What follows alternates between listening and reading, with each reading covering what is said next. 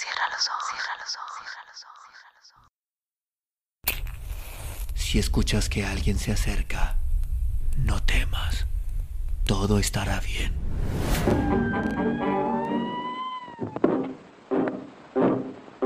Hope I'm going down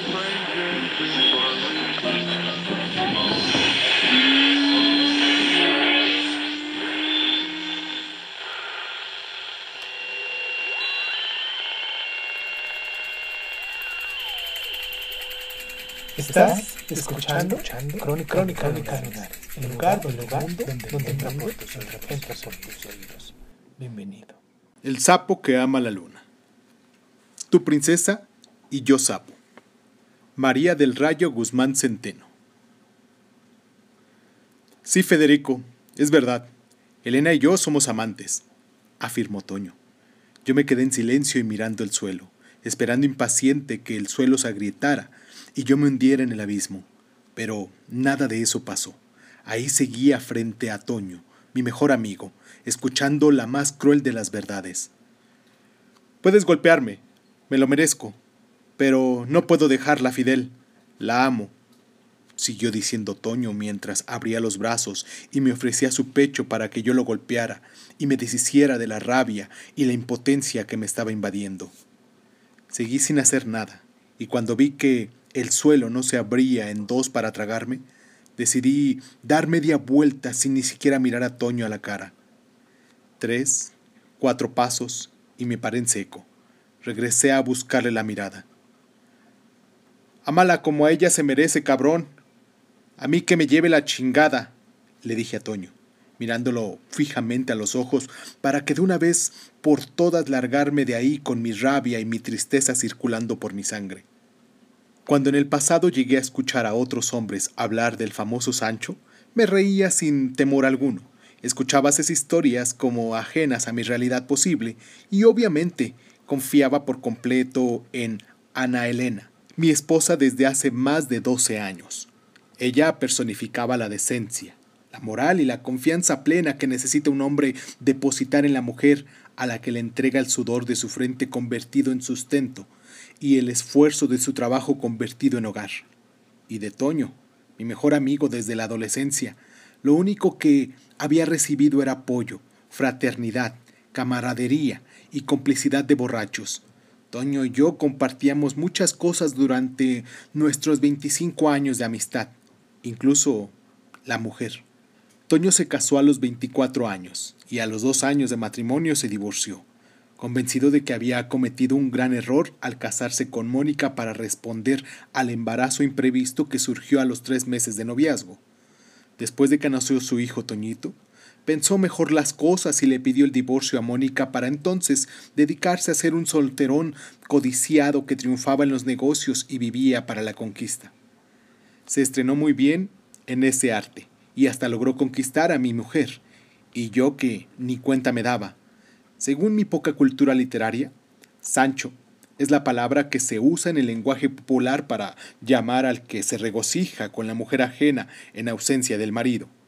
Y el uso picaresco de dicha palabra hace referencia al que se acuesta con una mujer casada para diferenciarse del amante, debe cumplir una condición de follar con la mujer en la casa en la que vive con el esposo.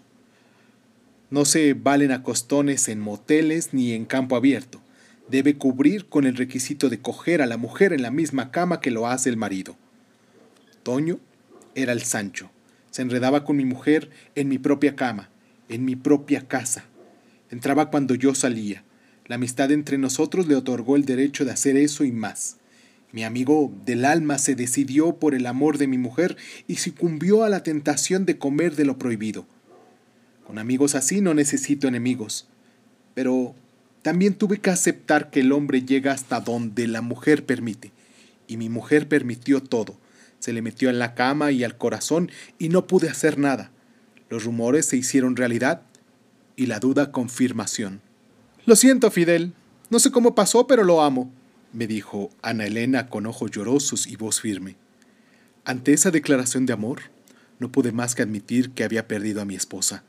No le partí la cara a nadie, no maté a mi mujer, no hice un escándalo alguno. Resolví con distancia lo que quise resolver con golpes o balazos. Amo demasiado a Ana Elena y amo demasiado a mis dos hijos. No podía lastimar a la mujer a la que amaba y no podía hacerles más daño a mis hijos que el que nuestro matrimonio les ocasionaría. No sé si fui cobarde o sensato. Lo único que sé es que dolió y mucho. Me fui de la ciudad. Compré un departamento en el piso 19 de un moderno edificio en una recién fraccionada zona de la capital. Desde entonces, y desde mi terraza observo la luna. Pienso que cada noche Ana Elena la observa, porque durante los tres años de nuestro noviazgo y los doce de matrimonio, observar la luna era un ritual nocturno. Cuando la luna no estaba, cuando se escondía de su mirada, ella me decía, Hoy no quiere la luna que la vea. Tal vez está escondiéndome algo, Fidel. Su afición a ver la luna me hizo regalarle un potente telescopio cuando cumplimos tres años de casados. Hoy se puso celosa, Fidel, ya se dio cuenta de que observo a las estrellas, me decía mientras escudriñaba el firmamento con el aparato. Perdí a mi mujer, pero no a la luna. Mi mes favorito es octubre. Es cuando confabula la posición de México en el hemisferio norte y la trayectoria que describe el satélite en torno a la Tierra, y entonces el espectáculo nocturno se hace sublime. Luna de octubre, nostalgia de vida, ausencia de luna, ausencia de recuerdo. Cada dos semanas veo a mis hijos, quienes crecen de manera inevitable y se están convirtiendo en adultos. Ana Elena vive con ellos y con Toño en una casa que comparten en Cuernavaca, en donde, por cierto, viven felices. Los evito lo más que puedo cuando voy a buscar a mis hijos. Me quedo en el auto y con señas de mano saludo y me despido. Creo que me he acostumbrado a ese doloroso recuerdo que me enterraron en la conciencia ya forma parte de mí. Me he quedado con la luna, sus tamaños, formas y sombras. Es mi musa de consuelo y la luz de mi obscuridad, porque pensar que Ana Elena la observa me ata a su recuerdo. Rompí fotografías, tiré ropa, regalos y todo lo que me recordaba a mi mujer.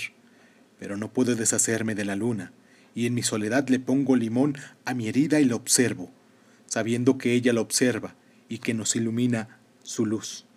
Perdí a mi mujer, a mi familia y a un amigo, pero me queda la luna para recordarme que aunque a veces pierde su luz en la parte de su superficie, vuelve a reaparecer majestuosa, plena, entera y llena de luz. Quiero parecerme a la luna. En mis superficies oscuras es donde escondo mi dolor.